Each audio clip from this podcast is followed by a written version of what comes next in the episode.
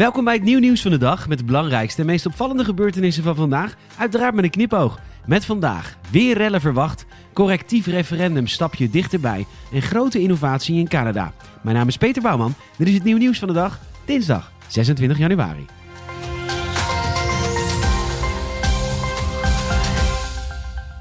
Voelt het goed om wakker te worden met een tas vol gestolen spullen naast je? Is dat de Rotterdamse identiteit? Is dat waar je trots op bent? De Rotterdamse burgemeester Abu Taleb heeft in een videoboodschap zijn stad toegesproken. Niet alleen sprak hij de railschoppers aan, maar ook de ouders. Heeft u uw zoon gemist? De ondernemers, wij laten jullie niet in de steek. En de politiemensen. Na de chaos likt de stad zijn wonden en komen vele winkeleigenaren de schade opnemen. Daarbij liepen de emoties natuurlijk hoog op na de gitzwarte avond in Rotterdam-Zuid. Ondertussen laten ook Rutte, Grapperhaus, de korpschef van de politie... Nou, nou ja, iedereen is boos. De stad huilt en verschillende ziekenhuizen hebben mensen opgeroepen niet op bezoek te komen vanwege nieuwe dreigingen van geweld. En ook in Den Bosch en Haarlem is de angst groot voor een vervolg van gisteren. Het is tijd voor het nieuw nieuwsgetal van de dag. Je krijgt nu een getal en aan het einde van de podcast de context. Het nieuw nieuwsgetal van de dag is 25.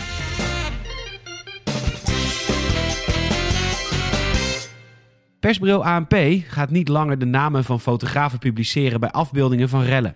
De aanleiding is het toenemende geweld tegen journalisten, cameramensen en persfotografen. Ook gaan fotografen voortaan in tweetallen op pad bij rellen en demonstraties. Een andere maatregel die het persbureau treft is dat fotografen voortaan bij tussen aanhalingstekens planbare rellen en demonstraties in koppels te werk zullen gaan. Het idee is dat één van hen dan de foto's maakt en de ander de omgeving in de gaten houdt. Ook wordt er een zogenaamde remote editor ingezet op onrustige avonden. Dit zodat de persfotografen niet langer zelf ter plekke de foto's hoeven klaar te maken voor publicaties. Remote editor echt? Kunnen we niet een mooi Nederlands woord voor zoiets verzinnen? Redacteur op afstand of veldredacteur? Mooi woord, al zeg ik het zelf. Diep nieuws natuurlijk. Het gerechtshof van de Canadese provincie Nova Scotia gaat experimenteren met het faxen van documenten. Tot nu toe kunnen politieagenten een procesverbaal uitsluitend per courier bij het hof aanleveren, dat schrijft CBC. Door de coronamaatregelen heeft het gerechtshof eerder dit jaar naar een tijdelijke oplossing moeten zoeken voor het elektronisch indienen van documenten. Deze vooruitgang is zo goed bevallen dat vanaf 1 februari informatie standaard per fax kan worden aangeleverd. De politie in de provinciehoofdstad Halifax, geen grapje, zal niet langer een koerier hoeven sturen om formulieren bij het gerechtshof te doen belanden. Het progressieve proefballonnetje zal lopen tot eind juni, in dezelfde maand als de Pinpas, de Nokia 3310 en Flippo's worden geïntroduceerd. Het correctief referendum heeft vanmiddag in de Eerste Kamer een meerderheid van de stemmen gekregen. 39 van de 75 senatoren stemden voor de initiatiefwet. De bedoeling van een correctief referendum is een soort noodrem voor burgers om aangenomen wetten tegen te houden. Omdat de door de SP aangedragen wet een grondwetswijziging betreft, zal er na de aankomende Tweede Kamerverkiezingen nogmaals in beide kamers over gestemd worden. Die tweede stemming overleeft het voorstel alleen als er met twee derde meerderheid voor wordt gestemd. Het vorige initiatief voor een bindend correctief referendum werd in 2017 de nek omgedraaid. uitgebreid.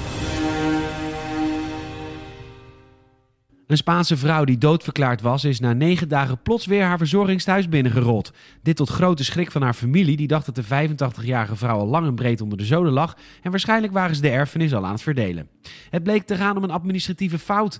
De familie van Rogelia Blanco kreeg op 13 januari te horen dat de vrouw was overleden aan de gevolgen van het coronavirus. Door de coronamaatregelen konden ze niet aanwezig zijn bij de begraving die de volgende dag al plaatsvond. De verbazing bij haar man Ramon was dan ook heel groot toen ze afgelopen zaterdag plotseling gezond terugkeerde in haar verzorgingstehuis in Zoven. Het bleek allemaal een grote vergissing te zijn. Rogelia was na haar positieve coronatest verplaatst naar een ander verzorgingstehuis voor een specialistische behandeling. Daar overleed haar kamergenoot aan het virus, maar in de administratie werden de namen verwisseld. Hierdoor kreeg de familie van deze Jezus 2.0 te horen dat ze was overleden, terwijl ze eigenlijk gewoon lag te herstellen.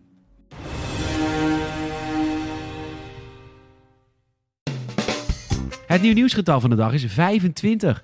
Een stand-up comedian uit het Indiaanse Bombay heeft 25 dagen vastgezeten voor grappen die hij mogelijk zou gaan maken. De 28-jarige komiek werd eerder deze maand tijdens een optreden gearresteerd. Farouku wordt ten laste gelegd dat hij tijdens de repetitie beledigende grappen zou hebben gemaakt over het hindoeïsme. Hoewel hij deze grappen niet op het podium heeft gemaakt en het ook niet aantoonbaar was dat hij deze zou gaan maken, vond de politie van de stad Indore het toch genoeg reden om hem vast te zetten. Bedankt voor het luisteren. Help het nieuwe nieuws van de dag te groeien en vertel een vriend of vriendin over deze podcast. Laat ook even een Apple Podcast review achter. Check elke dag nieuwnieuws.nl voor het laatste nieuws. En volg ons ook even via YouTube, Instagram, Facebook, Twitter en TikTok. Tot morgen.